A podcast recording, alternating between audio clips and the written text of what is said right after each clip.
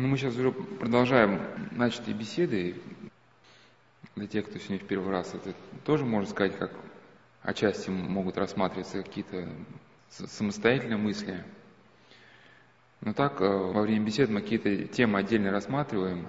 Но вообще у нас многие темы объединены какой-то одной идеей. И то, что название указано, экстрем уныния, касается, конечно, не тех, кто с парашютов прыгает и на мотоциклах гоняет.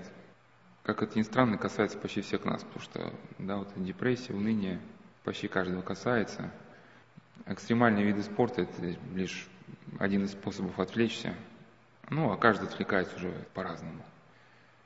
И чтобы проблему это как-то обдумать, понять, что делать, ну, вообще, по-хорошему, ну, надо переворошить много разных тем, чтобы человек, который захочет проблему решать, чтобы он осмысленно принял решение касательно себя. Потому что это, ну, принцип этих бесед – помочь человеку начать как-то думать, а вот осмыслить свою жизнь. Если человеку помочь построить картину мира, вот, чтобы он понял, вот, что такое мироздание, какие закономерности существуют в этом мироздании. И когда человек это поймет, ну, что, что такое мироздание, что такое вообще человек, то он начнет понимать, кто вообще такой он сам. И, и что вообще из себя представляет его собственная жизнь. И тогда он сможет как-то сам находить какие-то глубокие ответы на свои глубокие вопросы. Вот, ну, в прошлой беседе мы говорили о боли, что когда начинается боль, депрессия, то, в принципе, показывает человеку, что он зашел куда-то не туда. Ну и, и боль она показывает, что надо что-то менять в этой жизни, человек делает что-то не то. Не все к этому голосу прислушиваются, ну, бегут куда-то, спешат. И потом эти предупреждения сливаются либо в одно большое горе какое-то, несчастье, например, раковое заболевание. И на прошлой беседе мы говорили, что ошибочный путь – это глушить все эти страдания э, таблетками, ну, хотя в каких-то случаях и таблетки необходимы, и, ну, не, не то, что необходимы, возможно их назначение. Например, когда человек бросает пить, первый год очень тяжело дается людям – может быть, в течение там, первые полгода, год назначать какую-то терапию, потому что у человека там действительно чернота кругом. Но многие проблемы, которые у нас возникают в связи с нашим неправильным поведением, да, или каким-то неправильным отношением к жизни, если человек начинает просто увлекаться таблетками или различными наркотиками, то страдание не достигает э, своего назначения. Ну, то есть, какой смысл страдания? Помочь человеку изменить свое отношение к жизни – но если вы держите руку в огне, то, естественно, возникает боль, которая призывает вас руку из огня выдернуть. Да, если человек, допустим, примет какой-нибудь сильнодействующий препарат, который на время отключит рецепторы боли, у него рука просто сгорит и все. Ну и к тому же одно из важных последствий, когда человек начинает глушить свое сознание либо психотехниками, либо медикаментозной терапией, антидепрессантами, он перестает развиваться как личность да, его воля постепенно начинает ослабевать. В принципе, в этом преодолении тревоги, в этом преодолении страданий он, он развивается как человек. Ну, например, человек что-то не выучил в школе, получил двойку на выпускном экзамене, да, эта двойка призывает его лучше подготовиться к предмету, что-то выучить. А если бы он каким-то образом взял бы просто свое негативное ощущение заглушил, то он бы ничего не стал бы учить. И постепенно человек, он начинает становиться тем вот, э, ну такой, может, есть такой термин, э, олигофрения, да, то есть у него со временем вообще вот, не только эмоции тревоги угасают, а в том числе эмоции вот, какие-то радости. Он становится вообще бесчувственным. И не туда, и не сюда. И а, ну, раз э, воля человека ослабевает, то его воля начинает подавляться более сильной волей. Да, либо волей демонической, либо воли окружающих людей. И человек со временем просто превращается в пустышку, просто как бы в биомашину, которая управляется уже чужой волей. Вот, ну и дальше двигаясь, хотел бы озаглавить вот такую тему, вот как здесь и сейчас. Здесь сейчас это название одной современной такой а, модели жизни, что ли. Отчасти я вот о ней рассказывал, у нас буквально очень скоро появится на сайте цикл бесед где я здесь сейчас рассматривал. Это такая современная концепция, ну, которая подразумевает следующее, что вот когда человек очень скучает или не может найти ничего радостного в жизни, то с помощью определенных приемов он как бы начинает жить здесь и сейчас. То есть вот непосредственно а, начинает воспринимать текущую секунду.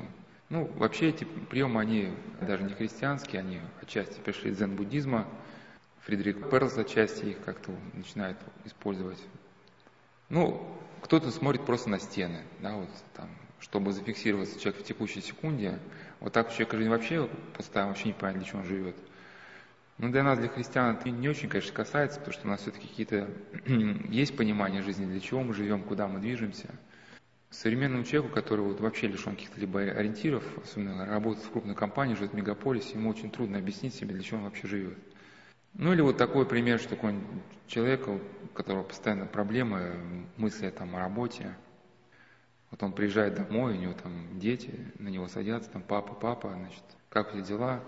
а у папы болит голова, значит, он все о работе думает, значит, эти станки надо переправить туда, из Китая поставки завтра приходят во столько-то часов.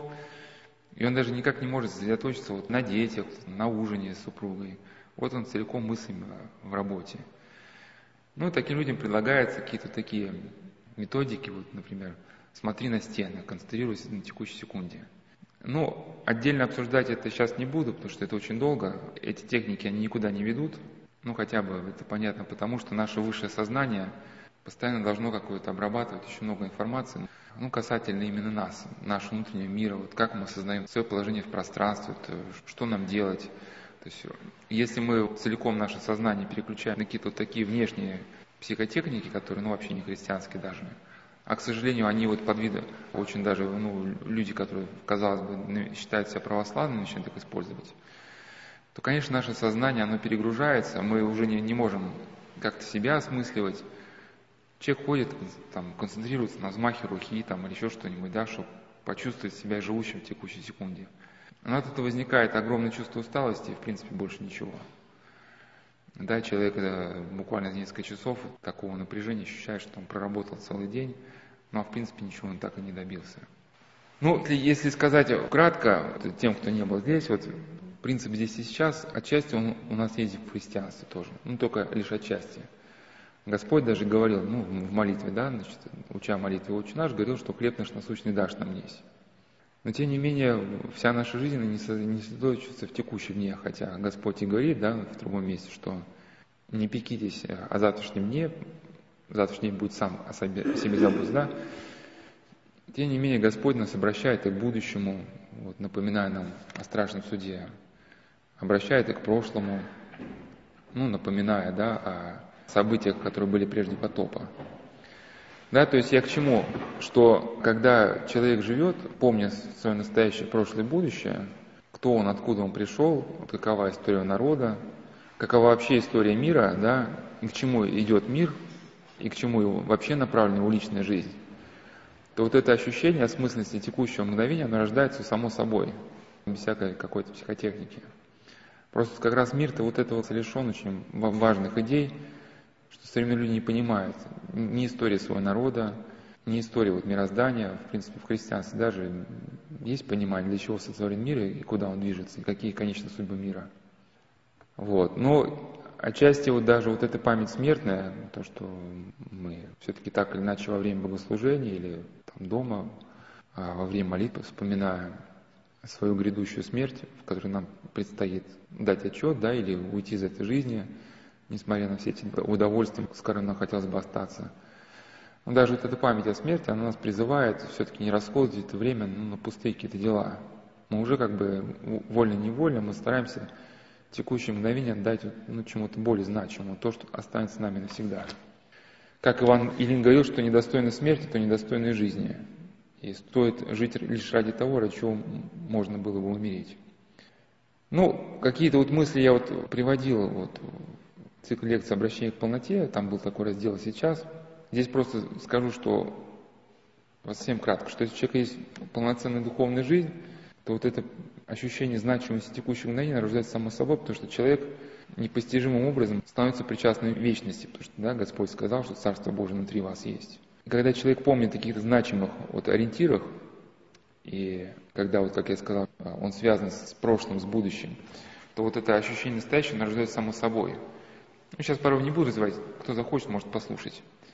Просто скажу, что если у человека вот этого ничего нету, если не понимает ни для чего он живет, нет никакой духовной жизни, нет вообще ничего, то чтобы закрепиться в, в текущем мгновении, чтобы почувствовать себя значим, ну, значимость его, он еще пытается вот каким-то образом вот всколыхнуть свое сердце, ну, растрепать его, либо каким-то там а, насилием, либо каким-то блудом, либо еще какой-то, ну, такой значимой эмоцией. Почему отчасти вот для нас это все важно? Потому что депрессия, она вот подвигает к этому человеку. Некое состояние духовной мертвости – когда человек не понимает, жив ли он или, он ли вообще. И впоследствии там ближе туда уже к концу будем подробно разбирать уже выход из депрессии. Сейчас просто скажу, что вот на этих путях, когда человек пытается, ну как один часто привожу слова психиатр сказал, вздрючивать эмоции, почему это ни к чему не приводит? Потому что, чтобы действительно внутри человека зародилось ощущение какой-то происходящей в жизни, вот, должен произойти тот процесс, который вот у французского писателя Экзюпери вот обозначен через аналогию э, с камнями. Вот, например, когда камни лежат просто в пустыне, да, ни в одном из этих камней нету какой-то прохлады, ну, молитвенной. Но если бы все эти камни сложились в часовню, да, то человек, зайдя бы в эту часовню, ощущал бы вот эту молитвенную прохладу, да. То есть в человеке, когда вот он собирается, становится, становится цельным, появляется некое свойство, которого в нем не было раньше – и как Экзупери говорил, я бы эту мысль сделал даже цитаты вот всего этого раздела про уныние. «Не ищи света, как света среди вещей. Строй храм, и он озарит тебя своим светом». То есть, ну, о чем идет речь, что человек ищет избавление от какого-то своего внутреннего ощущения благополучия, ну, как, может быть, подобно человеку, который вот ищет в пустыне среди камней какую-то вещь, которая, как ему казалось бы, вернет ему смысл жизни, да? Но не найти такой вещи – но вот если бы вот эти разбросанные камни, они бы сложились тоже в эту незримую часовню, то, войдя в нее, человек, в принципе, почему мне эта аналогия понравилась, потому что об этом и в первом послании Петра да, было сказано, что сами, как камни живые, устрояйте себя дом духовный.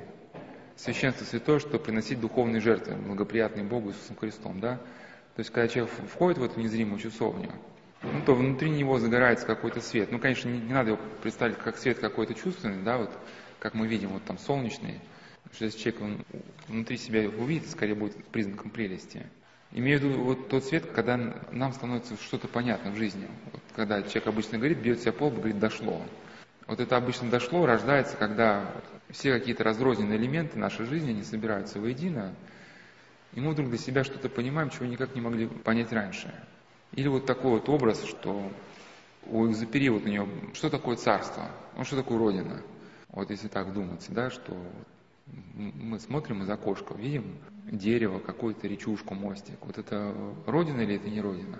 Но смотри, как человек к этому относится. Если он видит только отдельные какие-то элементы жизни, да, которые для него не скреплены вот, пониманием истории своего народа, да, сопричастности своему народу, ну, какой-то совести человека, что человек ответственен за своему народу, да, то для него просто как таковой Родины нет. В принципе, для него есть один мостик, который может разобрать, клочок земли, который может продать, да, там, люди, которые может предать. Вот только когда у человека какие-то есть действительно ориентиры, любовь, чувство ответственности, совесть, понимание, да, ответственности и поступки, тогда для него вот какие-то отдельные элементы жизни, они связываются все воедино. И он понимает, что вот, что это тоже вот и Родина. И поэтому э, солдаты, у кого было ощущение Родины, они и были способны действительно не отступать. Я еще не говорю о каких-то заградотрядах, это тоже некое преувеличение, победу в войне сваливать на какие-то заградотряды. Подвигов все-таки в войне хватало. Вот те люди, которые действительно ощущали, вот, что их родина, она есть, для них, э, в принципе, вот этот клочок земли, который они защищали, для них он тоже был родиной. Хотя солдат мог жить да, где-то на Кубани, а сражаться где-то там с фашистами под Архангельском, да, и вот у Экзюпери, сейчас будем более подробно говорить, есть еще такой образ, дворец, замок отца, в котором каждый шаг был исполнен смысла. Ну, это как аналогия, конечно, вот это тот мир, который был дан Богом Отцом, где все было исполнено, ну, какого-то значения, да. Ну, люди раньше, которые жили в какой-то религиозной оси координат, они понимали значение своей жизни, чем для них является труд, чем для них является еда, чем для них являются супружеские отношения – ну, мы на прошлой беседе говорили, все было каким-то осмысленным. Но вот наступила эпоха там, феминизма, экстремизма, терроризма, либерализма. Люди посчитали, что ничего, все это, это не нужно, нужно от всего отказаться, чтобы человек стал полностью свободен. Но вот он оказался полностью свободен. Да, вот, ну, например, человек оказался на равнине, который со всех сторон продувается ветрами, а вот, значит, один голышом. Ну вот, да, ты человек свободен, ну, дальше что с тобой? И, конечно, человек тогда понимает, что идти-то ему особо некуда. То есть смысл был виден, пока можно было разрушать. Пока, значит, год атеизма можно было разрушать церковь или вот это религиозное мировоззрение, цель как бы она была понятна, да? Сейчас мы разрушим, и настанет это всеобщее счастье. Ну вот мы все разрушили, а, значит, а где же это счастье? А я остался посреди поля. Ну вот, и когда человек остается посреди поля, ему там нужно каким-то образом вот это свое пребывание, ну, насытить запахами, утонченным вином, бурление крови, да, какими-то играми, боями бизонов, собачьими, петушиными боями. Как Изу переписал, «Царство мое вовсе не овцы, не поля, не дома и не горы. Оно то, что объединяет все это, превращая в единое целое. Мое царство – это то, что питает любовь, ну, это своими словами. И те, кто любит мое царство, как и я счастлив, мы живем с ними в одном доме. И когда люди разрушают вот этот дом отца, в котором каждый шаг был исполнен смысла, то есть там был амбар, в котором хранились э, зерно, были комнаты, в которых жили женщины. Вот все это разрушено. Люди себя чувствуют овцами на веру, они сбиваются в стадо, им становится плохо. Из тоски они начинают придумывать глупые игры. В них будут правила и жестокие, но не будет величия. Поначалу люди будут жить призраком замка, читанием стихи, но со временем исчезнет и призрак – что тогда им будет в радость? И вот эти слова Экзупери очень соотносятся со словами, есть такая очень интересная книга священномученика Александра Миропольского «Любовь, сущность христианства». Я на нее буду сейчас ссылаться, потому что, в принципе, корень депрессии и экстрима, вот этого и уныния, это эгоизм человека. И вот противопоставление любви и эгоизма – это центральная идея книги священномученика Александра. Он писал, что после того, как человек отпал от божественной жизни, ну, в свое самолюбие, да, то есть человек выбрал жить сам по себе, а не жить с Богом, ну, что привело в итоге к смерти. Он стал изобретать себе и составлять правила жизни, соответствующие своим понятиям и самолюбивым требованиям своей жизни, да.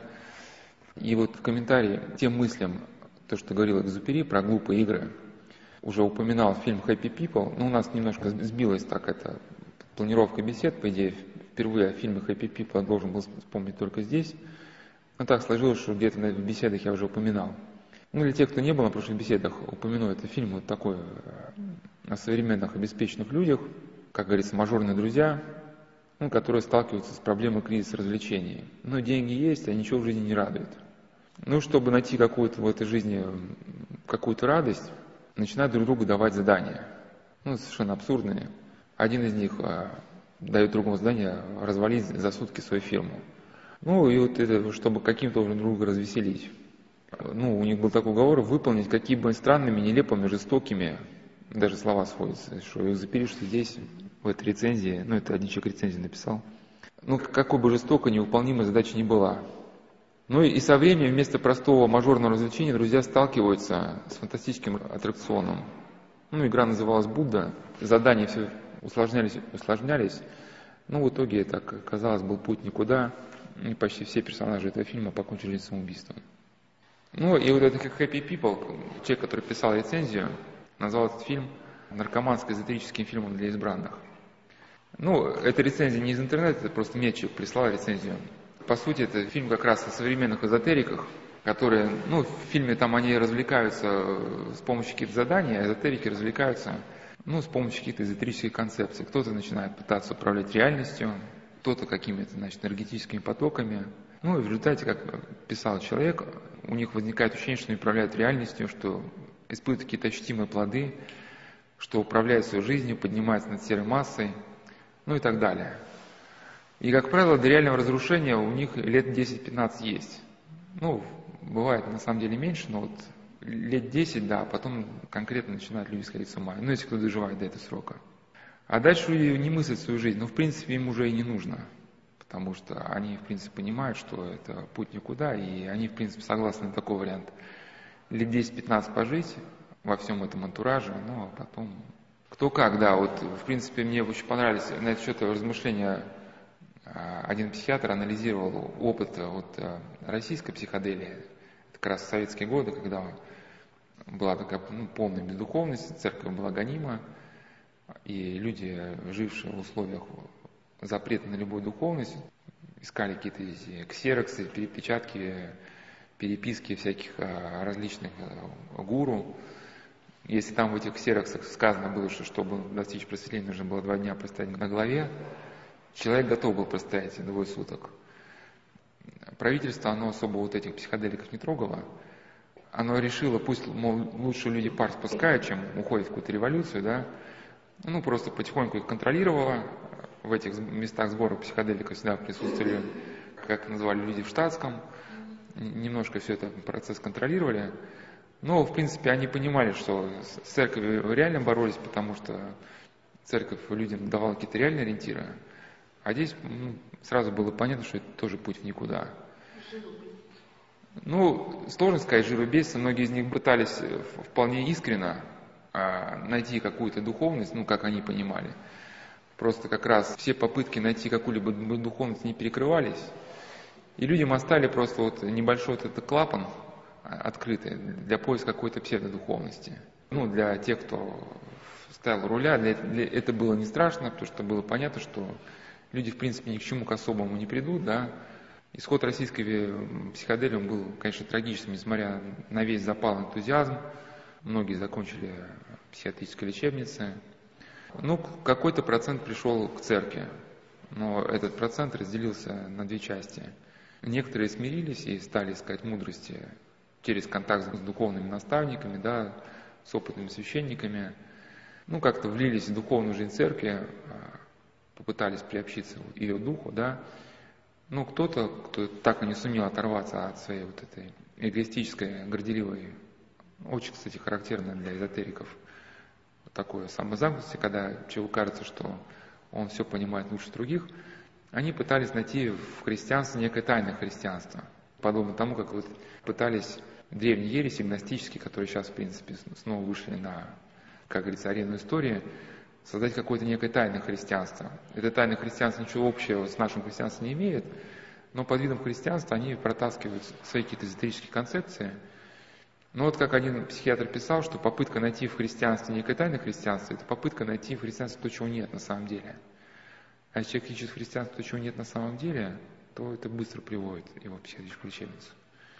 Как сказано было в одном известном фильме, очень трудно искать в черной комнате, да, черную кошку, особенно если ее там нет. Ну, конечно, прославит не черная комната, но просто попытка найти то, чего на самом деле нету, она человека неизбежно заводит в лабиринт тупика он пытается как бы сочинять себе э, вот, те смыслы, которых не существует на самом деле. Ну и понятно, что если этих смыслов на самом деле нет, они человека питать не могут. Ну и то, что конец фильма Happy People, это в принципе очень вписывается то, что было на самом деле.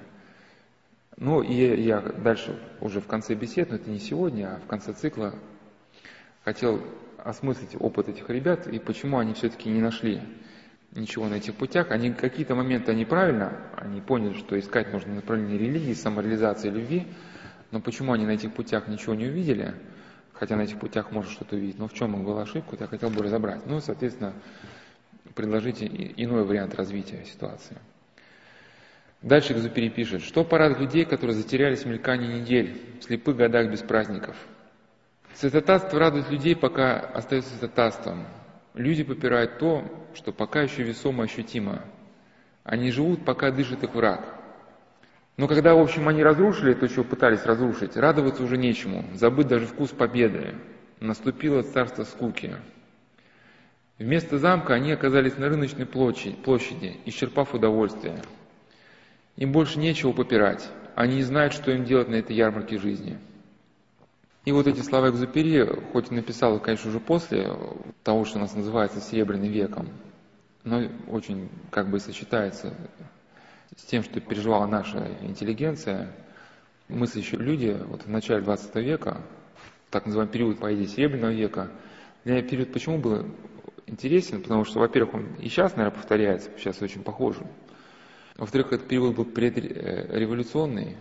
Во-вторых, к этому периоду, в принципе, относился Э, тот тип, который, вокруг которого я выстраивают настоящие беседы, тип Ставрогина, который живет в ощущении, ему скучно до удури, он, чтобы как-то развеяться, там, развратничает, участвует в дуэлях, в революционной деятельности. Да, и, и почему этот э, период как бы он важен, потому что мы сейчас тоже видим, как революционная деятельность, она набирает обороты. Да, вот эта протестная деятельность, она растет, особенно в Европе. Многие люди открыто принимают ислам, едут воевать на стороне Сирии. Конечно, не то, что какие-то отдельные, отдельные случаи, и не совсем так, как э, об этом говорят, что это, это не только какие-то нищие, нищие, голодные люди, которым нечего кушать, которые за деньги едут воевать, да. Этот процесс как гораздо более масштабный, чем может представиться на первый взгляд, и если не, не, ну, не понимать вообще вот всего процесса, то трудно понять, что ему противоставить. И на самом деле, если каким-то образом этот процесс не будет осмыслен, ему не будет оказано какое-то противодействие, то, возможно, скоро он охватит очень большие площади, пространства, и может полыхнуть не только Западная Европа и Россия, причем, если громыхнет, то громыхнет, там, будь здоров. И это, в принципе, вот уже как во время грозы, вот эта электризация воздуха, она чувствуется.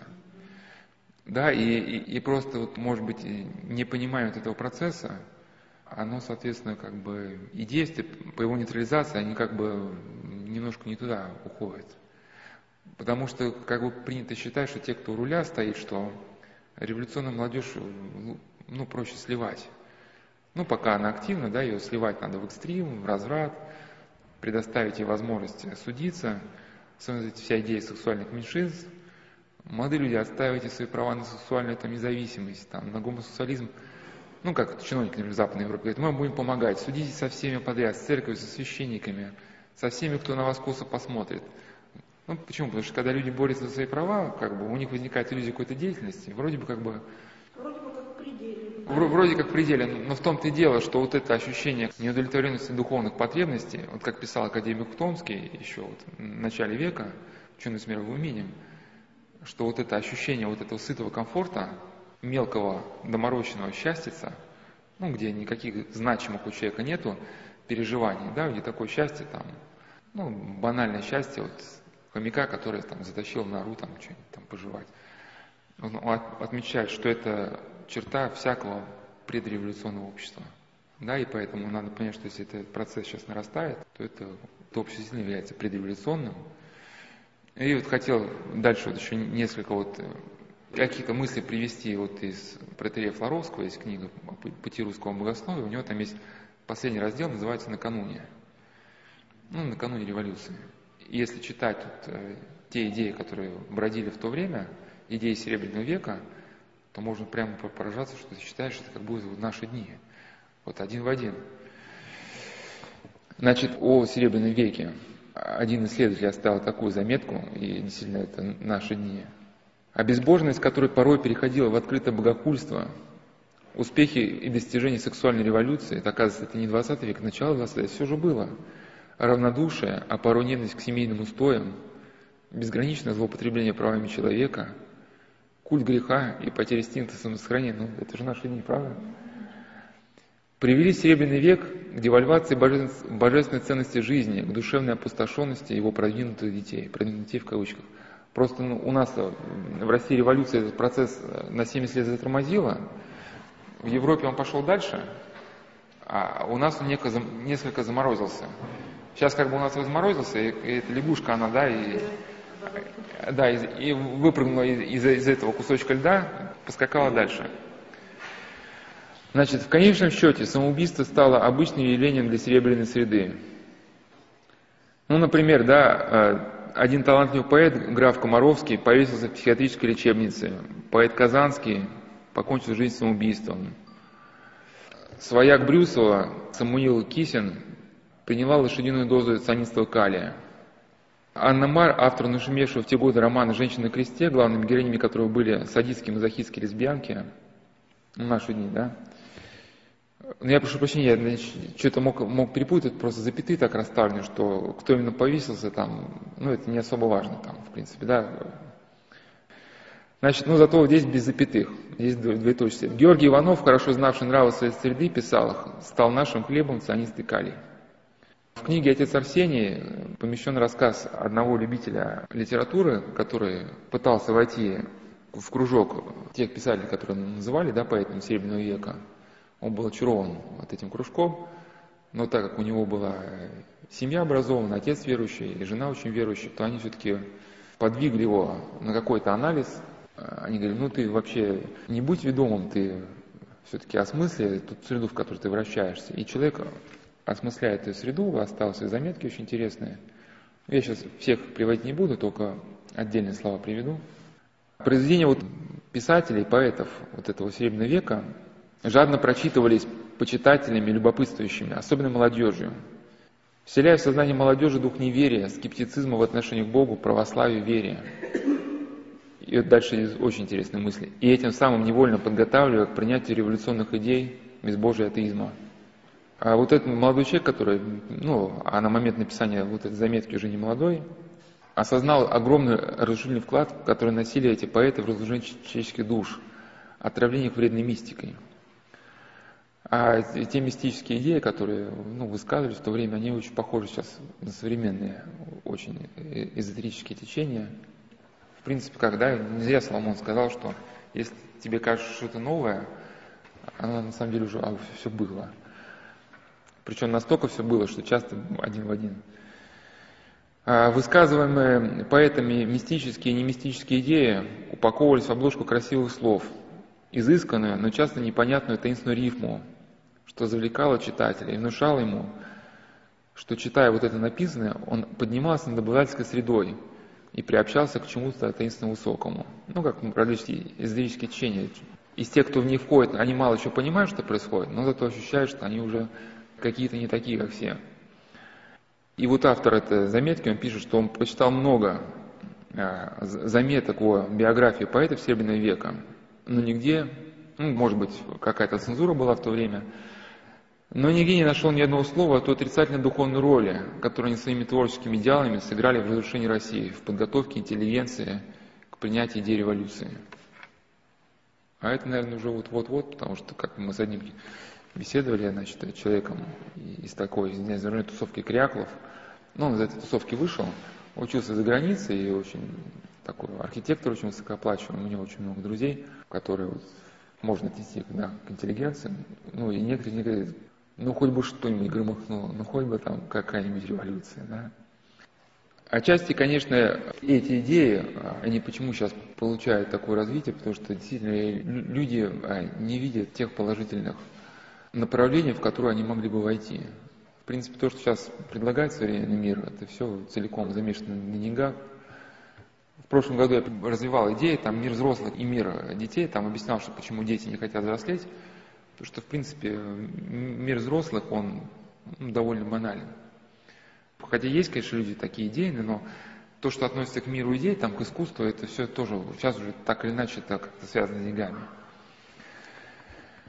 Василий Кенишемский пишет, что есть великие люди с широким кругозором, умные, талантливые, энергичные, которые находятся а, на высоте, казалось бы, земного счастья, богатства и славы. У них есть все возможности полностью удовлетворить самые прихотливые свои желания. Но тем не менее, они чувствуют тоску неудовлетворенность. И эта тоска является красноречивым свидетельством ложности земного счастья, которое состоит лишь в приобретении мирских благ. Человек обманывается своей алчностью, который направляет его труд и усилия в другую сторону. Но это Василий Книшемский, он писал еще в своем времени, тоже начало века, но это относится и к нашему времени. Недовольство, неудовлетворенность, кажется, у нас стали заразной, повадливой болезнью. В литературе появился даже особый тип так называемого нытика. Человек, который только жалуется, стонет и ничего не делает. Если в прежнее время неудовлетворенность жизни наши писатели пытались а, облачить в какую-то ну, романтическую там, какой-нибудь, да, там антураж, ну, как будто бы а, эти героев представляют так, что в них можно предположить было какую-то, ну, там, глубину натуры, да, или что это, мол, какая-то порода людей, которая отличается от остальных, а потому вот не, непонятых и тоскующих. То сейчас ни для кого из нас нет ни малейшего сомнения в том, что сущность этих русских героев просто кислятина. Это не герои, это нытики. Недовольство – наша общая болезнь. Вряд ли можно было бы найти в России за последние 20 лет, ну это вот это Василий Кенишемский, это вот революция чуть позже, уже он застал советское государство. Вряд ли можно было найти в России за последние 20 лет много людей, вполне довольных жизнью. И причина этого заключается в материалистическом понимании жизни, в желании найти свою долю счастья исключительно в области земных благ. Это стремление развивало алчность, желание как можно больше захватить свое личное обладание, требовало готового, здорового счастья без необходимых для этого усилий труда. А мы говорили, что если нет усилий труда, если есть только попытка скрасить депрессию приобретением чего-то, то человек не развивается, не растет, соответственно, он не может преодолеть вот этого своего внутреннего ощущения неблагополучия. Не получая желанного счастья, которого на этом пути и быть не могло, люди ворчали, жаловались, озлоблялись, винили друг друга, создавали общую атмосферу недовольства, отравляли свою жизнь и жизнь других.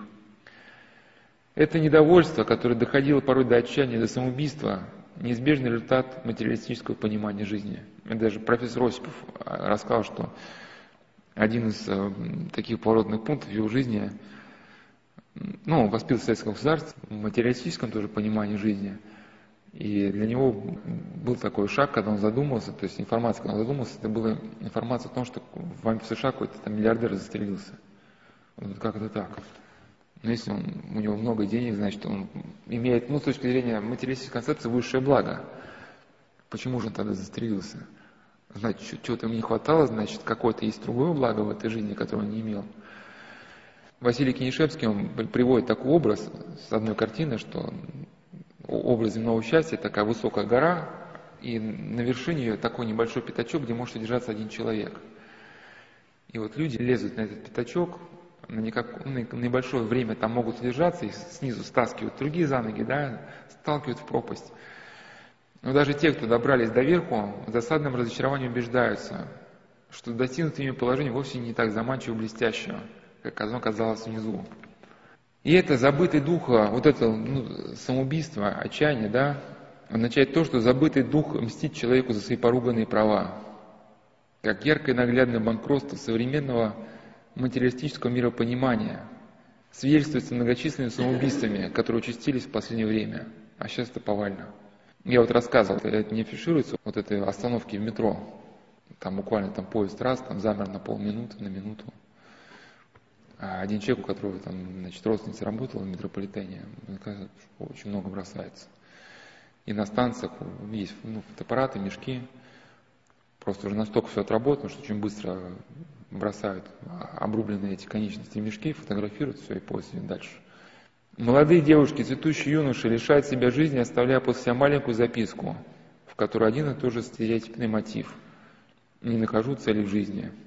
Ну, в принципе, вот все, как было у Ставрогина, вот, повторяется сейчас. Ну, сейчас, в принципе, для меня не сколько ИГИЛ интересно, то, что в Сирии едут. Ну, не будет Сирии, там появится какая-нибудь Африка. Не будет Африки, там появится Австралия. В принципе, неважно где, важен сам процесс. Просто сейчас как раз вот э, вербовщики, кто сейчас вербует, э, так называемые э, рекрутеры, они вот это как раз поняли, значит, всеобщий мотив бездуховности, полного отсутствия какой бы то ни было духовной жизни, да, полное отсутствие духовной цели, они как бы людям обещают, мы вам дадим духовную жизнь, духовная жизнь состоит на самом деле в том, что вы будете воевать значит, под нашими знаменами, будете строить новое великое государство, в котором вы станете значимыми людьми. И на самом деле, да, просто если вот ну, в Западной Европе у нас действительно как-то люди не, не придут к какой-то подлинной духовной жизни, то вербовщикам, ну, у нас-то, в принципе, у нас все еще не так плохо, у нас как бы тоже кто-то подается на пропаганду, но, в принципе, у нас, конечно, то, что православие все-таки есть, это отчасти все-таки является очень большим перевесом. А в Западной Европе, где уже из христианства выброшено уже просто все то, что человеку мешает жить по страстям, там, конечно, противопоставить что-то рекрутерам очень сложно, потому что правительство не может людям сказать, что ну почему вы уезжаете на джихад, ну у вас же есть духовная жизнь. Что, ну, каждому человеку понятно, что никакой духовной жизни просто нету. Что осталось ну, лишь видимость просто христианства. И вот это как бы некая расплата, конечно. Вот э, наш отечественный мыслитель э, Ети Хамиров э, написал очень интересные слова, которые сюда относятся. У него есть книга, значит, «Значение веры в бессмертие души для жизни, а, загробной жизни для последнего человека». Ну, как раз вот те мысли, которые очень интересны, ну, соотносятся с э, жизнью Ставрогина.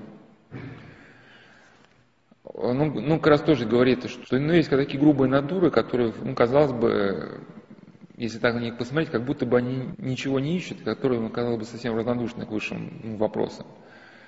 Но на самом деле природа их давно уже тоскует по высшим целям и значению жизни. Есть люди, которые не успокоятся по любви к еде, на любви к улебякам, к красивым рысакам, к разврату, к чинам, к чиновной власти, к поклонению подчиненных, к швейцарам у дверей домов их. И такие застрелятся именно с виду ни из чего, а между тем непременно от тоски, хотя бессознательно по высшему смыслу жизни, не найденному их нигде. Ну, сейчас можно стреляться, да, ну, сознанием дела.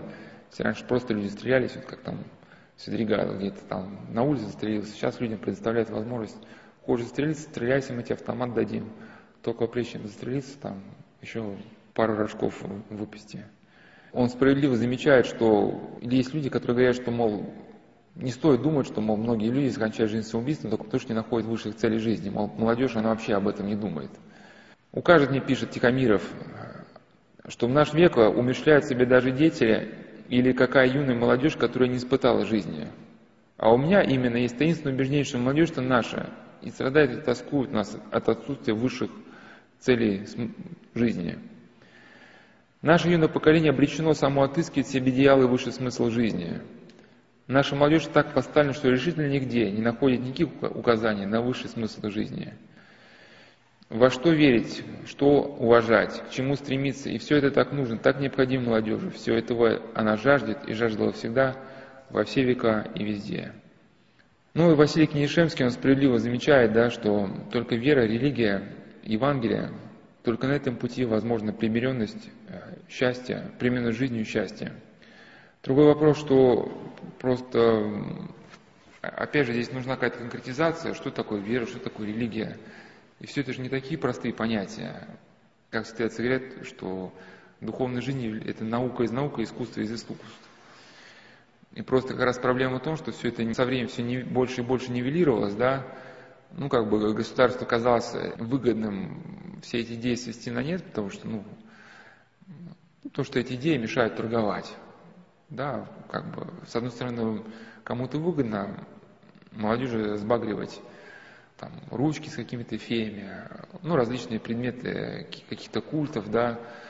Все, все это антураж из фильма, из, из, из мультиков – Казалось бы, если мы дадим им настоящий смысл жизни, ну, подлинный, она просто успокоится, ничего не будет покупать, да? Ну, поэтому для многих как бы надо задвинуть религию, не мешайте нам продавать наркотики, да? Но с другой стороны, вот эта молодежь, которая уже, она, в принципе, не все квартиры забиты этими рюкзаками, ручками с феями, да? Она уже поняла, что за всем этим никакого исхода нету, от религии уже ее отучили, уже через интернет огромные сейчас статьи пишут, сейчас посмотрите, в принципе, любое выступление более-менее ну, толкового духовного лица, оно тут же опошливается. Вот я, например, э, смотрел замечательные слова сказал Тихон Шевкунов, э, когда во время посещения Крыма. Ну, такие адекватные слова, я редко такому слышу, но он рассказал, вот как начался Майдан, вообще с чего. Ну, рассказал, что специалисты, ну, так называемые, из Канады привезли учебники, в которых была переписана история и литература. Да, вот э, с формирования, с крушения образования началась подготовка того поколения, которое стало участвовать в Майдане. Действительно, мысли адекватные. Тут же появились комментарии, там, что за чушь он несет. То есть, ну, очевидно, вот просто, видимо, наняты люди, у которых стоит задача, вот, все более-менее менее толковые выступления, ну, каких-то там священников, да, тут, тут же опошивать, оставить комментарии, а, а тот, кто не берет на себя труд самостоятельно взять, там, послушать, что говорил епископ Тихон, да, ну, посмотрит на комментарий и уйдет. Так скоро настанет тогда просто вот эта молодежь, которая вот сейчас она еще немножко походит где-то там по странам, еще немножко покупает рюкзачков там, и, значит, и там пенальчиков, да, а, машинок, скейтбордов, роликов.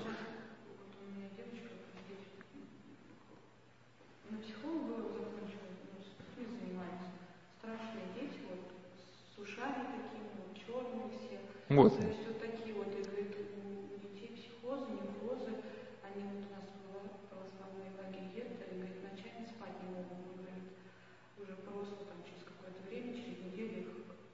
А с ушами, в смысле, у них, у них мол, хир- хирургия, чтобы как у у эльфов были, да? Да, они уши как эльфы, волосы непонятно какие, там, ну вот все, то есть изуродовано, черные, вот как зомби, вот такие вот страшные куклы продают там за бешеные деньги. Детей истерики, родители говорят, купите нам вот такие куклы. В итоге говорит, мы у всех собрали, все эти куклы отняли, чтобы они, нормально стали играть, спать. И тут, говорит, выходные, у кого у девочки не было куклы, привезли родители эту куклу. Ну говорит, они, они уже просят чуть ли не гроб купите мне А гроб, там я буду, я буду в гробу А? спать. Ну Да, ну, ну, ну дети, представляете? Ну вот скоро, а, а плюс еще компьютерные игры, и в, в- в принципе, да, если этим летом успеем про игра и насилие поговорить, э, японские ученые, они предполагают, что когда вырастет поколение детей, которые воспитаны на компьютерных играх, они все проблемы будут решать войной. Потому что они уже, в принципе, привыкли, что... И, в принципе, те люди, которые сейчас э, думают делать деньги на этой молодежи, просто, как ск- сказал старец Паисий, что сейчас они развращают молодежь, но когда эта молодежь подрастет, она начнет просто спарывать животы тем, кто ее развращал. Ну, вот мы пытаемся нащупать какие-то выходы. Батюшка, вот, э, вот еще вот вы м, про учебную программу. А в России у нас учебники, вы вот давно просматривали? Я филолог по образованию. Я просмотрела вот последние учебники. Там столько ошибок, там столько вот. А это по этим уче- учебникам у нас наши дети учат. Я бы даже больше сказал, что я читал некоторые заметки, как вот вузы, в которых вообще готовят учителей, насколько сокращается программа. В принципе, все же упирается, почему именно ли- литература и история. Вот в самом начале бесед я просто рассказывал о лингвистическом повороте, что человек, ну, как принято сейчас считать, что, хотя не считаю, что среда целиком формирует человека, но, конечно, языковая среда, она во многом формирует человека. А литература и история это как раз э, это те предметы, которые создают эту языковую среду, в которой формируется на человека. То есть вот эти исторические персонажи, которые он ну, вспоминает как примеры, да. И, соответственно, что сейчас будет с литературой и с историей, то ну, я такой простой пример приведу, что человек, который до 15 лет слушал матерные частушки, и человек, который до 15 лет слушал классическую литературу, конечно, они, оба из них, они могут действительно выбрать свой путь в жизни, там Господь им, каждому человеку поможет, у них есть свобода выбора, но все-таки это будут несколько разные люди. И поэтому вот это крушение образования, в том числе вот в части вот именно в области литературы, да, когда у человека просто не останется вот этого материала понятий, с помощью которых он мог бы описать собственную жизнь, собственные ощущения, собственные эмоции, и собственные ощущения пересказать и передать другому. Он даже не сможет понять, не сможет объяснить, что у него именно конкретно болит.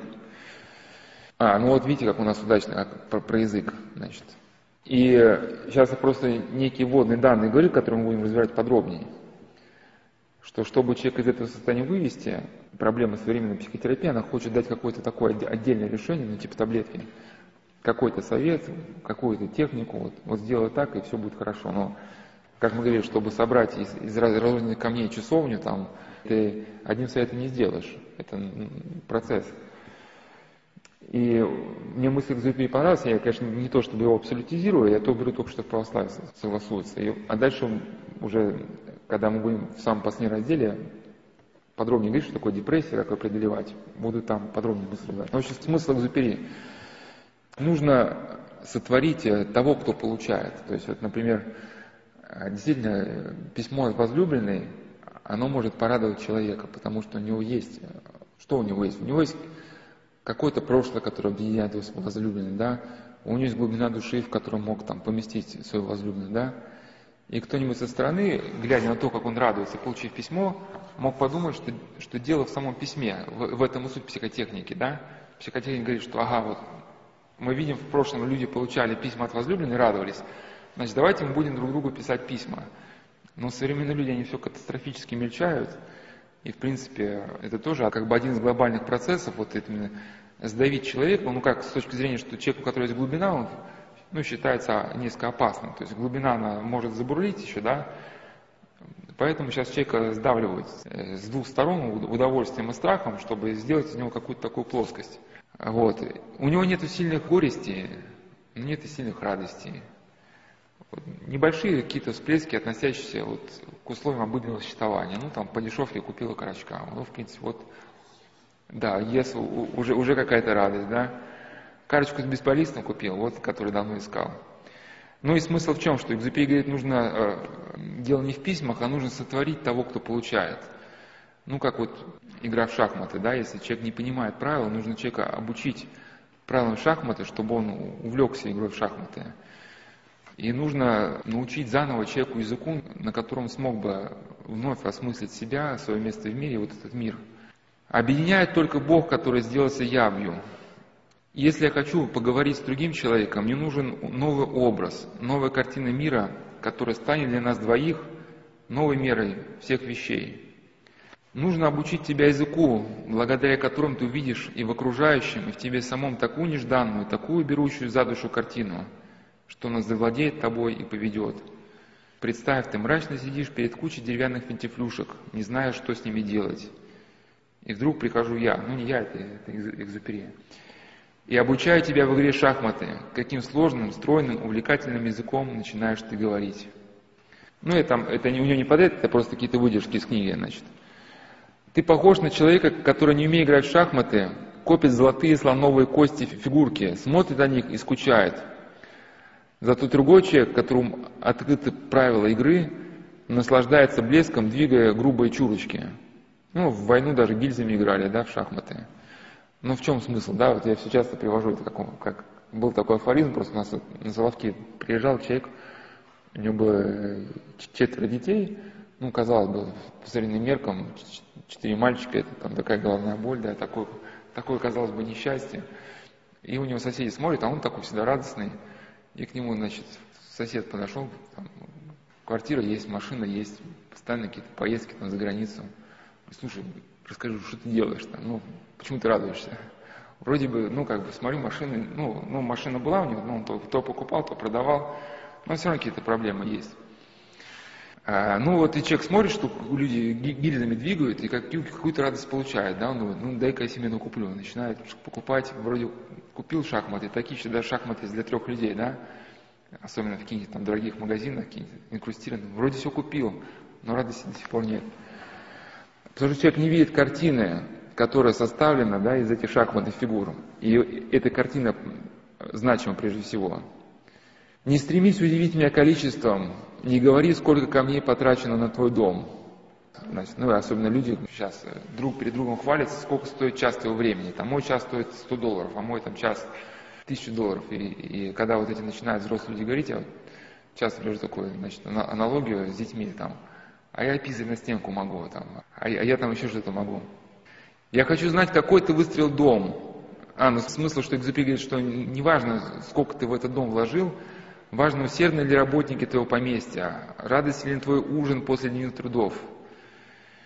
Я хочу знать, есть ли что-то более долговечное, чем ты сам, на что ты тратишь твою жизнь. Я хочу, чтобы ты сбылся. Я хочу судить о тебе по делам твоих рук, а не по ненужному делу вечности, которое так возвышает тебя в собственных глазах. Ну, то есть там материальная выгода. Или он приводит такой образ, значит, что вот, например, какой-нибудь там господин увидел, что люди играют в кегли, э, бросают, значит, этот шар, кегли разбиваются, не радуются. Но он тут же нанимает себе каких-то слуг, ну, это так своими словами, да, и думал, что эти слуги позбивают ему кегли, он, ну, тоже как бы у него появится какая-то радость. А радости нет. Опять же, в чем радость игры шахмата, да? В подчинении правилам. А если человек хочет быть свободным и ничему не подчиняется, да, то нет никакой радости. Ты хочешь подарить каждому человеку по любовному письму, потому что видел, люди, получая любовные письма, плачут или смеются. Но ты удивлен, почему к твоим письмам люди так равнодушны.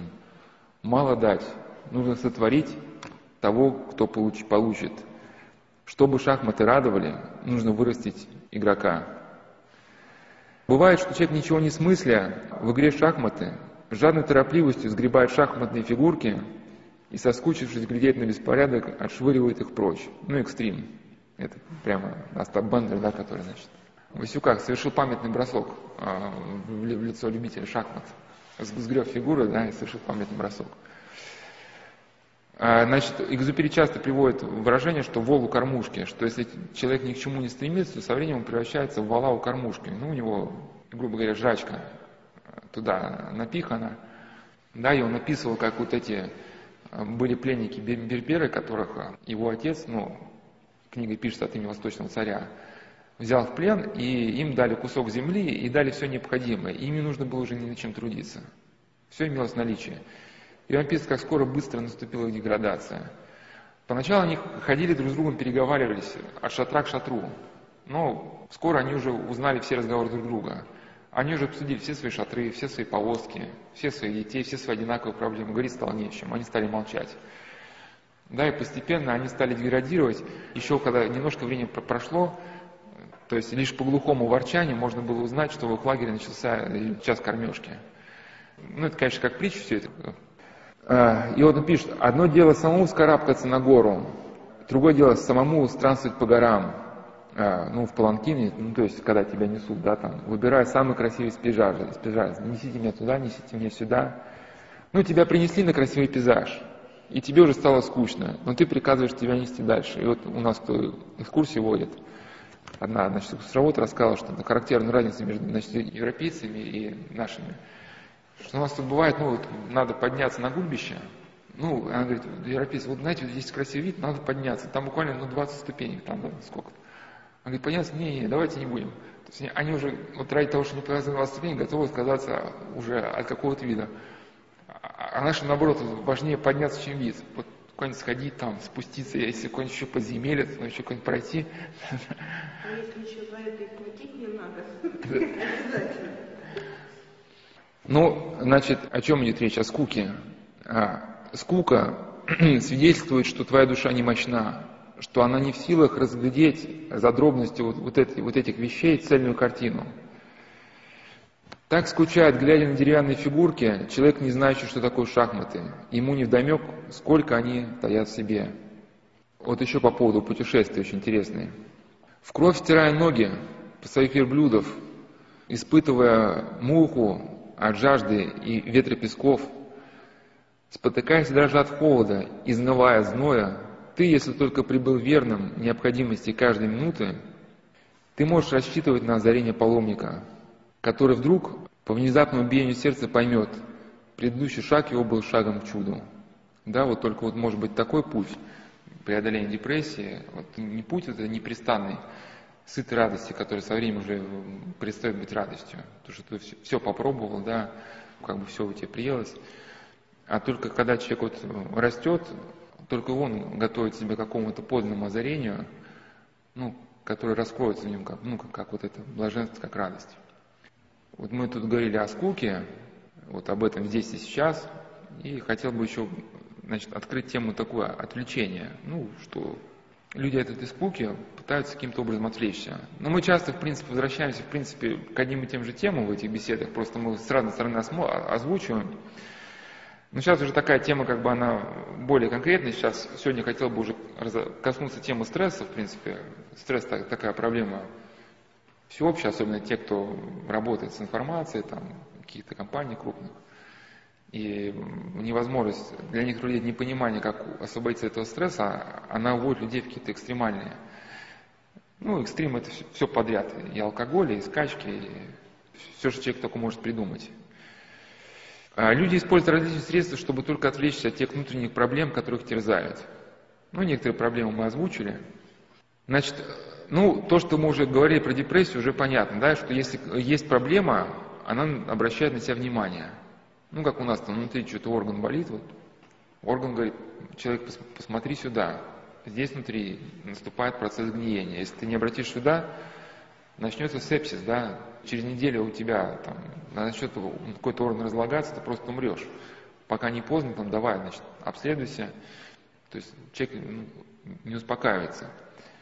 Иногда, конечно, это помысл может быть ошибочным. Выложим скоро вот на сайте, Бог даст, цикл бесед обращение к полноте, и там будет такой раздел, называется «В системе волшебная лампа Аладдина». Там будет рассказано про такое искушение, что когда человек э, порабощается какой-то мойной идеей, одному какому-то больному помыслу, ну, очень такому разрушительному, который этот помысл просто уничтожает человека. Например, там девочка может говорить, что мама, почему меня никто не любит? Или там человек говорит, почему жизнь бессмысленна? Почему человек не может найти, э, на эти вопросы не может ответ? Потому что находится в неправильном духовном состоянии. До тех пор, пока он не выйдет из этого состояния, да, он ответ найти не сможет. Ответ придет сам собой, как только он ну, каким-то образом обратится к полноте, выйдет из этой патологической суженности сознания. Но я к чему, что иногда, конечно, когда у нас, э, что нас терзает, это еще в каких-то случаях это сильно, конечно, что-то призывает нас призадуматься, обратить внимание на проблему, но бывает это как, как раз какие-то мысли, на которые ни в коем случае нельзя обращать внимание. А где же, как провести разницу между первым и вторым, это уже надо разбираться. А, но часто бывает все-таки, что когда у нас внутри возникает какая-то тревога, беспокойство, это говорит о том, что мы к чему-то относимся неправильно, что есть какая-то проблема и должна быть пересмотрена. Я вот уже приводил э, рассказ одной значит, женщины, которая пыталась убить себя работой, потому что у нее была боль по умершему сыну. Ну вот еще раз хотел бы ее, эту записку привести, потому что когда я приводил в первый раз, я не говорил, что там что именно сын умер, кажется. Я приводил в, том разделе, где объяснял, что такое ургентная зависимость. Ну, вкратце сейчас скажу, что ургентная зависимость, когда, в принципе, это тот же самый экстрим, это когда люди ну, втягиваются в рабочий процесс, который не оставляет ни минуты свободной. То есть вот работают с утра до вечера. И, в принципе, часто эта работа, она, в принципе, ну, не мотивирована. У них даже, когда появляется полчаса свободных, вот они и тут пытаются себе что-то найти. Конечно, чтобы человек не унывал, нельзя, чтобы ни минуты было свободной. Но в чем виду, что если у тебя есть свободное время, ведь можно же почитать, там можно помолиться. Можно даже, в принципе, отдохнуть и полежать, ну, если отдохнуть целенаправленно. А человек в состоянии уныния, он уже молиться не может, потому что для него молитва, это встреча с самим собой, она как раз-то очень мучительна, потому что он, встречаясь с самим собой, встречает только внутреннюю разруху, какой-то разлад. И от этого чувства он хочет уйти вот в этот постоянный процесс занятости – когда вот он работает до упада, чтобы только вечером голову до подушки донести и вырубиться. Утром встать и снова как бы вот, как заведенный пойти. Да, да, да, да, я, я, я, я, я сейчас это, это. Меня очень мучают мои грехи. Я все время стараюсь до предела заполнить свой день. Сначала это была, ну почему, мне кажется, ценно, потому что все-таки свидетельство человека, и я бы так не смог бы слова подобрать, как, как все-таки боль души. Сначала это была работа с утра до позднего вечера, так что, когда ехал в метро, засыпал от усталости, а проснувшись, не могла понять, куда еду, с работы или на работу. Потом появилась тоска, что вся жизнь сон, работа и больше ничего. Ничего не хотелось, но постепенно втягивался рабочий ритм. Год назад ушла с работы и все силы бросила на внука. Живу только им, заботами о нем и о дочерях. Но когда выпадает свободное время, я и помечтаю, что почитаю или помолюсь, начинаю маяться, бросаясь одного дела в другое, и все время ищу, чем бы занять себя. Боюсь остановиться, так и наваливаться страшная безысходная тоска, боль и отчаяние. Ничего не изменить, не вернуть сына. Боль за сына перебарывает все. Ну, у него погиб сын. Пишет, что дальше вот еще страх за других преследует. Но вот главное, что вот эта идея сына, и когда мы будем разбирать э, как раз депрессия, там буду некоторые э, конкретные случаи разбирать, человеческие истории, ну, чтобы не просто там, не, не абстрактно депрессии говорить, а, ну, и в том числе будут случаи, где люди вошли в состояние депрессии в результате смерти близких, и мы будем пытаться как-то осмыслить, и какой же все-таки выход может быть дан. Вот Блес Паскаль пишет об отвлечении – Тут слова об охоте. Я хотел охоту разобрать как системное явление, но потом от этого отказался, потому что очень непростое явление охота. Те, кто не был на прошлых беседах, я из Блеза Паскаля, Паскаля часто приводил мысли, у него книга э, «Мысли о религии», раздел 5, о жалком состоянии человека. Он очень пишет как раз о внутреннем, ну, о следствии, он не, хоть не упоминает, что следствие грехопадения, да, вот, в принципе, по учению православной церкви, те люди, которые поехали знакомы с учением церкви, они считают, что вот Первородный грех это что-то там Адам провинился, а мол, и как будто мы теперь все там должны расхлебывать. На самом деле первородный грех состоял в, в тотальном повреждении человеческой природы, что природа человека раскололась э, на сердце, ум и тело.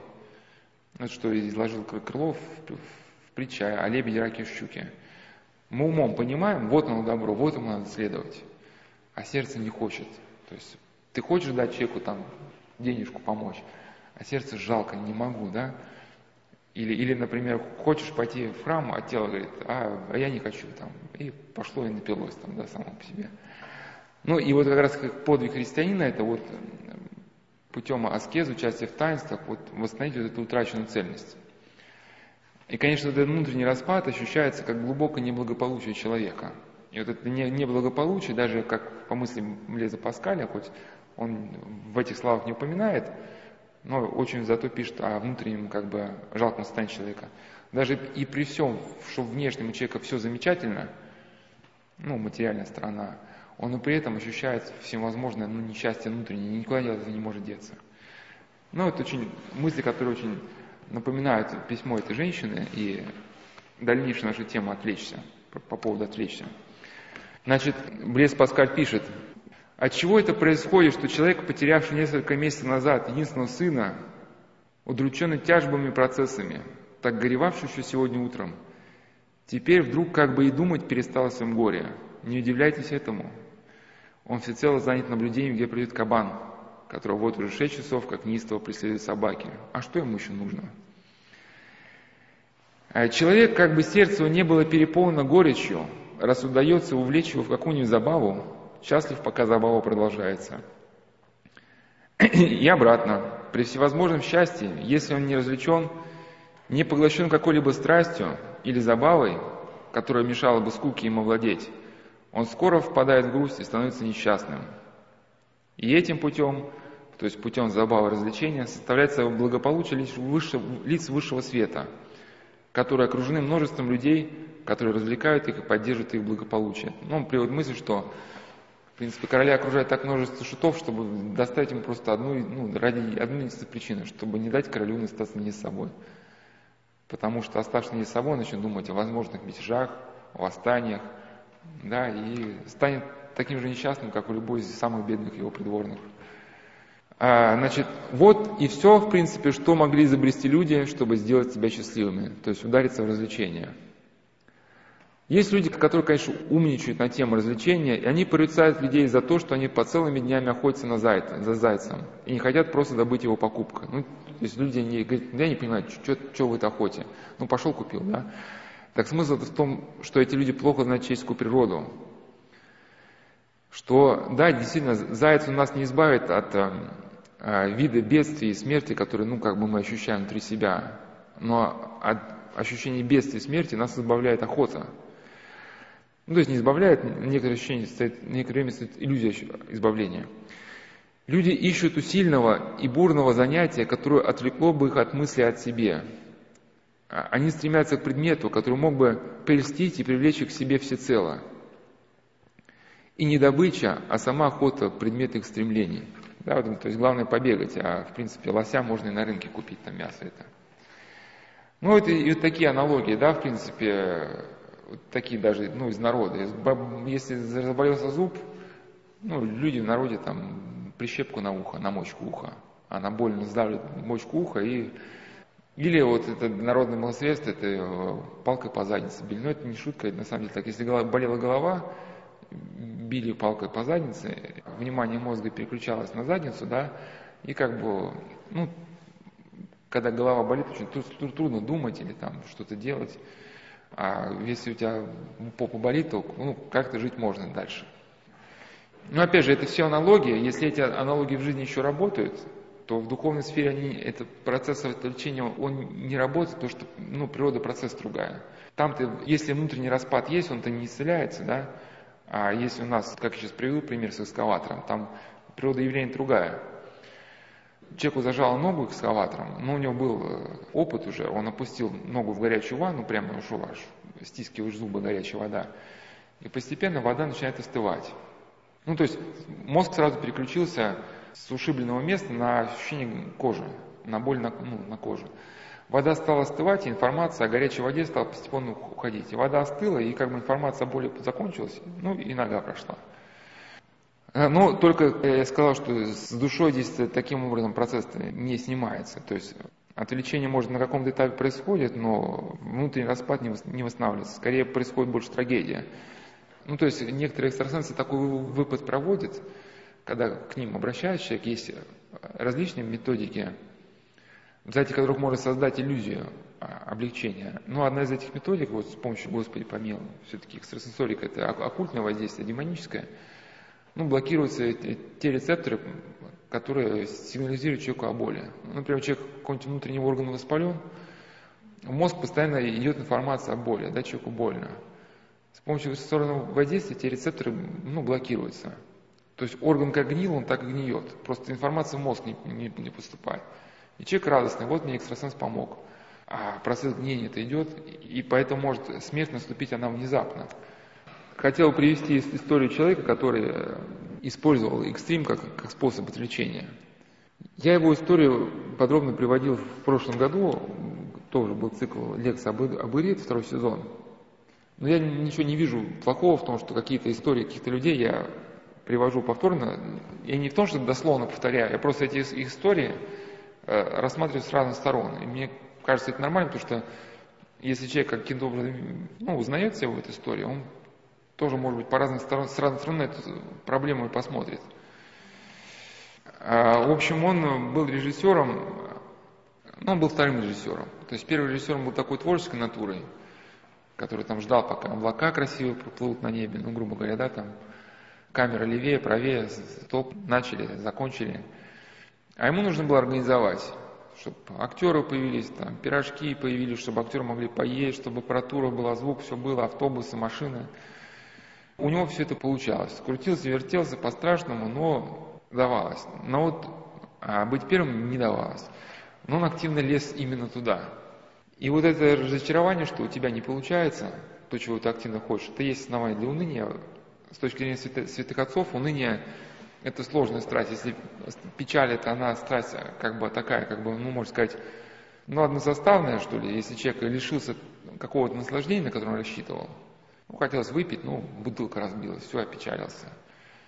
То уныние, она более сложнее. Человек изо всех сил, всю энергию, все силы употребляет на достижение какой-то цели, и против него начинает активно противодействовать какое-то препятствие, да, человек вроде как бы делает огромный рывок вперед, но его вот как будто, как будто одновременно его рвет назад.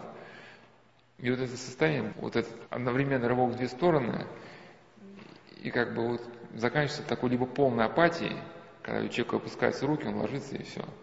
Ну, либо вот такой внутренней боли, от которой человек хочет уйти через неутомимую активность, пытается чем-то заниматься, лишь бы, лишь бы не остаться наедине самим собой. Ну вот этот режиссер как э, о себе очень честно сказал. Я с детства не мог проигрывать. Э, если проиграл партию в шахматы, то переворачивал доску. Гордость меня сжирала. Я лез вперед всегда во всем, и все равно проигрывал. Я лез по лестнице успеха изо всех сил. Но все равно, несмотря на, на свои амбиции, не достиг, к чему стремился. Дурак я не полный, соображать адекватно могу. Поэтому я смог понять, что мало чего добился. Ну, хотя, в принципе, он мог бы считаться, в принципе, вполне состоятельным человеком. Но он хотел именно большего. Ум мне говорил, годы идут, твой статус на данный момент таков, ты вряд ли он поднимется до той отметки, что тебе желанно. Иногда нереализованные амбиции просто душили меня. Извиняюсь, я просто цитирую. Ты хочешь видеть себя крутым, а мир постоянно показывает, что ты дерьмо. И крайне болезненно это воспринимается, особенно для меня. Моя гордость чувствовала малейший ветерок, от любого дуновения становилось больно. Слышишь, что кому-то повезло, терзаешься, почему не мне? Слышишь, что кто-то вырвался вперед, терзаешься, почему не я? Но фундамент для таких страданий заложил я сам себе. Мне, как человеку, невозможно было жить, не веря ни во что. И за правную точку бытия избрал собственное «я». И это при том, что 17 лет я ходил в храм, был прихожанином. Но я заходил за тем, что у меня тяжесть от души оттянула. Ну, я оттягивала. Но я понимал, что вера требует поступка, пусть не физического. Ты можешь совершить поступок и внутри. Но меня в чем-то устраивало положение барана, который просто тупо стоит. Ну, то есть приходил в храм и тупо стоял, не желая при этом как-то внутренне меняться. Я не хотел меняться и совершать поступки. Я чувствовал, что есть колея, по которой нужно идти. Но чтобы идти по этой колее, нужно, нужно было, грубо говоря, стать другой машиной. То есть совесть заставляла меня меняться, совершать определенные поступки. А я их захотел заменить чем-то иным. Ну вот мы говорим, что депрессия, она призывает тебя к чему-то, да, а человек бывает идет по пути не изменения себя, а по пути, ну, какой-то поиска таблетки. Хотя и таблетки, конечно, где-то нужны. Когда мне было тяжело, я вместо того, чтобы решить поступок, пытался успокоиться через экстрим, через поиск чего-то остренького. В те годы мне было легко жить, но я был несчастным. Вот как эти берберы. Сейчас мне тяжело, но я чувствую себя счастливым человеком. Ну, он полностью изменил свою жизнь. Ну, почему тяжело? Потому что, чтобы, как мы дальше будем говорить, чтобы вот выйти из депрессии, действительно нужна какая-то внутренняя работа над собой. Если ты потеряешь мир, должен понять, почему, в результате чего ты его потерял, должен исправляться. И это постоянно какая-то внутренняя работа над собой. И чтобы сильно... Она требует какого-то усилия, подвига. Но этот труд благородный. Ты растешь. Да, а с другой стороны, жизнь, она бывает как бы с внешней стороны какая-то легкая. Ты вроде ничего не делаешь, лежишь на диване. Да, деньги есть. Вроде как бы жизнь легкая, но она в то же время очень тяжелая, потому что тебя ничего вообще не радует. Каким он образом пытался вот уйти от переживаний вот внутренних? У него был э, значит, знакомый, который был инструктором по значит, одному из видов единоборств. Раз в неделю он приезжал к своему значит, знакомому, тот его мочалил в течение часа по полной программе. Он говорит, я когда в душе стоял, у меня там разбитые губище, я там выл, там, а, в следующий раз я тебя забью. Ну и каким-то образом из меня выбивал все это. Ну, хватало, ну, надолго не хватало, через неделю тебя снова уже это вот это невыносимое чувство снова нарастало, и снова уже как-то нужно было куда-то ее выплеснуть. Занялся мотоциклами, купил себе скоростной мотоцикл. Э, вся Москва чем-то занимается, у нее такое как впечатление. Майтай, фехтование, чего только нет. Даже клерк какой-то, и тот чем-то занимается. И от всех людей идет агрессия. Ну, чтобы выпустить пар, стал работать грузчиком. Ну, именно по той же схеме остался режиссуру, чтобы убиться на работе, доползти до койки, просто плюхнуться, да, и... Ну, говорит, если я убивался грузчиком, меня хотя бы ночью было хотя бы несколько часов, когда я мог хотя бы просто поспать, потому что вот эти амбиции, они настолько его... То есть вот это уныние, оно реально, оно выражает в том, что человеку реально сжигает грудь. Вот не то, что там что-то в мыслях плохо, а человек реально не может спать. У него все внутри просто разрывается. Почему мне тяжело сейчас? Потому что нужно слушать совесть. Мне ее служит помогает духовный отец. В духовном отце голос совести как бы персонализируется. Сам ты свою совесть бывает, что пытаешься усыпить, как-то обойти. Но духовный отец видит эти увертки, открывает тебе глаза на них, потому что сам за собой ты их иногда не замечаешь. Иногда его слова задевают тебя за живое, он помогает тебе быть честным с собой, а иногда это тяжело и больно. Особенно для таких, как я, который всю жизнь пытался удовлетворить своим амбициям. А когда человек удовлетворяет своим амбициям, способность и желание услышать голос совести притупляется. Чтобы научиться слушать этот голос, мне понадобилось 17 лет. Мне понадобилось дойти до ручки. Когда ты стоишь у края пропасти, ты начинаешь слышать голос очень ясно. И ты принимаешь его, потому что понимаешь, что то, что он говорит тебе сейчас, ничто больше другое тебя уже не спасет. И вот интересные слова про революционную деятельность. Мы к этим словам еще вернемся, когда будем как раз тему подростков, которые уезжают воевать, разбирать. Теперь я живу с Богом. Соглашаюсь ли его волей по честным вопросам или нет, это уже другой вопрос. Ну, он говорит, что много тяжело очень принять бывает. Соглашаюсь, получаю пищу. Не соглашаюсь, остаюсь без нее. Но я чувствую, что у меня есть какое-то уже задание в этой жизни, и это меня утешает. Не мог же я просто так прийти на эту землю. Ради чего-то же мы родились. Раньше мне тяжело жить, не чувствуя этого призыва. Я в молодости хотел даже пойти в армию, чтобы поехать на войну и получить пулю в грудь. По этой причине, в принципе, едут. Просто это, вот это состояние, вот эти рекрутеры, они очень четко они его осознали, и на этом состоянии как бы на это играют. И умереть с сознанием того, что ты выполнял задание. На войне как-то мне показалось, все должно быть понятным, а в жизни в городе, как я понял, это каша непростая. Но несмотря на юношеский пафос, я понимал, что в жизни много непонятного. Ну вот тут, да, характерные эпизоды, да, это экстрим и то, что голос совести, он помог э, выйти из этого тупика. Вот он даже рассказывал, что когда он в этот мир мотоциклов вошел, потом более мощный купил, но он рассказывал, что был даже такой человек, но неизвестно только выжил он или нет, жив ли он сейчас, что останавливался перед Волоколамским шоссе, закрывал глаза, набирал обороты и срывался с места. Ну, наугад проскочит, не проскочит. Понятно, что вот это постоянное создание аварийных ситуаций, ну, каким-то образом жизнь человеком как-то веселит, но лишь на каком-то этапе, да. Ну, потом тебе эта скорость уже тоже приедается, уже нужно еще больше скорости. Но если мотоцикл, там, хромированные части, лихо прокатился, все акнули. Ну, это я уже, может, где-то повторяюсь, но просто сейчас пойду дальше. Ну, в принципе, потом человек со временем приходит, понимает, что, ну, да, он на светофоре сорвался с места, там, у него там затрактил без глушителя мотоцикл. Все обернулись, ну, вот, в принципе, и все, да. Ну, там, ну, 10 раз еще сорвался с места, ну, понимаешь, что... А сейчас даже никто не оборачивается, потому что уже мотоциклов много. Его вот это, в жизни этого режиссера можно прокомментировать с помощью одной песни. Это песня Депеш Мод, такая песня из Barrel of a Gun, дуло пистолета. Ну, здесь какие-то выражения, это просто такая песня, но я просто пел, потому что она суть дела скрывает. А ты видишь этого возбужденного извращенца, который едва стоит на усталых ногах. Он жаждет сна, который никак не приходит к нему в этот запутанный, вымученный хаос.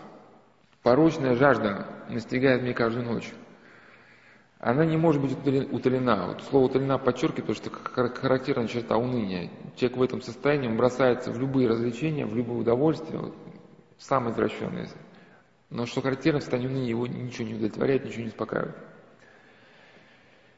я не могу отречься от нее, то есть от этой жажды. Невыносимая боль стучит в моей голове и оставляет отметину Каина. Ну, помните, да, еще написание, отметка Каина. Прямо тут, внутри. Что я могу сделать, когда все мои поступки приводят к мысли, что я не тот самый? Ну, просто про режиссера говорит, что он, он пытался, значит, всю, всю жизнь быть самым-самым, а жизнь доказывал постоянно, что он не, не тот. Что бы я ни делал, я продолжаю неотрывно моей дула пистолета. Не знаю, насколько прав, но вот если так, как бы дуло пистолета перефразирую на наш язык, но это под гнетом, на краю, да, по лезвию бритвы. Что это такое? Ну, в глаза бездны посмотреть. А, по поводу еще вот этих состояний. Как комментарий к истории режиссера, был такой еще фильм «Гонки по кругу». Там было два брата, один отсидел колонию для малолетних, а второй такой весь из себя, такой положительный, который, ну, хочет в колледже в хорошем. Ну, не обязательно смотреть, не настолько интересный. Просто там был один эпизод очень характерный для, для бесед. Ну, такой амбициозный молодой человек очень. И когда э, пришел брат из колонии, мама просила, ну, ты займись братом, чтобы он снова там с приятелями не стал общаться. Ну, и тот брат говорит, ну, хорошо, мама, я там с ним позанимаюсь. А тот, оказывается, брат он стал быстрее бегать, чем вот этот амбициозный, который считался лучшим бегуном. И у того гордость стала его тоже потихоньку жрать. И он решил своему брату доказать, что брат, он ничтожество, а на самом деле лучше бегун он. И он рано утром будет его, говорит, пойдем я тебе докажу, что ты, мол, ничтожество, что, что я круче тебя. А, ну, а тот, как бы, который сел в колонии, ну, хоть оступился, но он такой парень простой был, добрый. Он говорит, ну все, мы тогда после этого помиримся. Да, мы помиримся. Ты пожмешь руку? Да, я пожму тебе руку, только пойдем сейчас пробежимся. Ну, в итоге они бегут, и, и тот вырывается вперед. И этот амбициозный психует, уходит. Говорит, ты обещал пожать мне руку, там, подай на меня в суд. Ну, его поссорившись, уходит.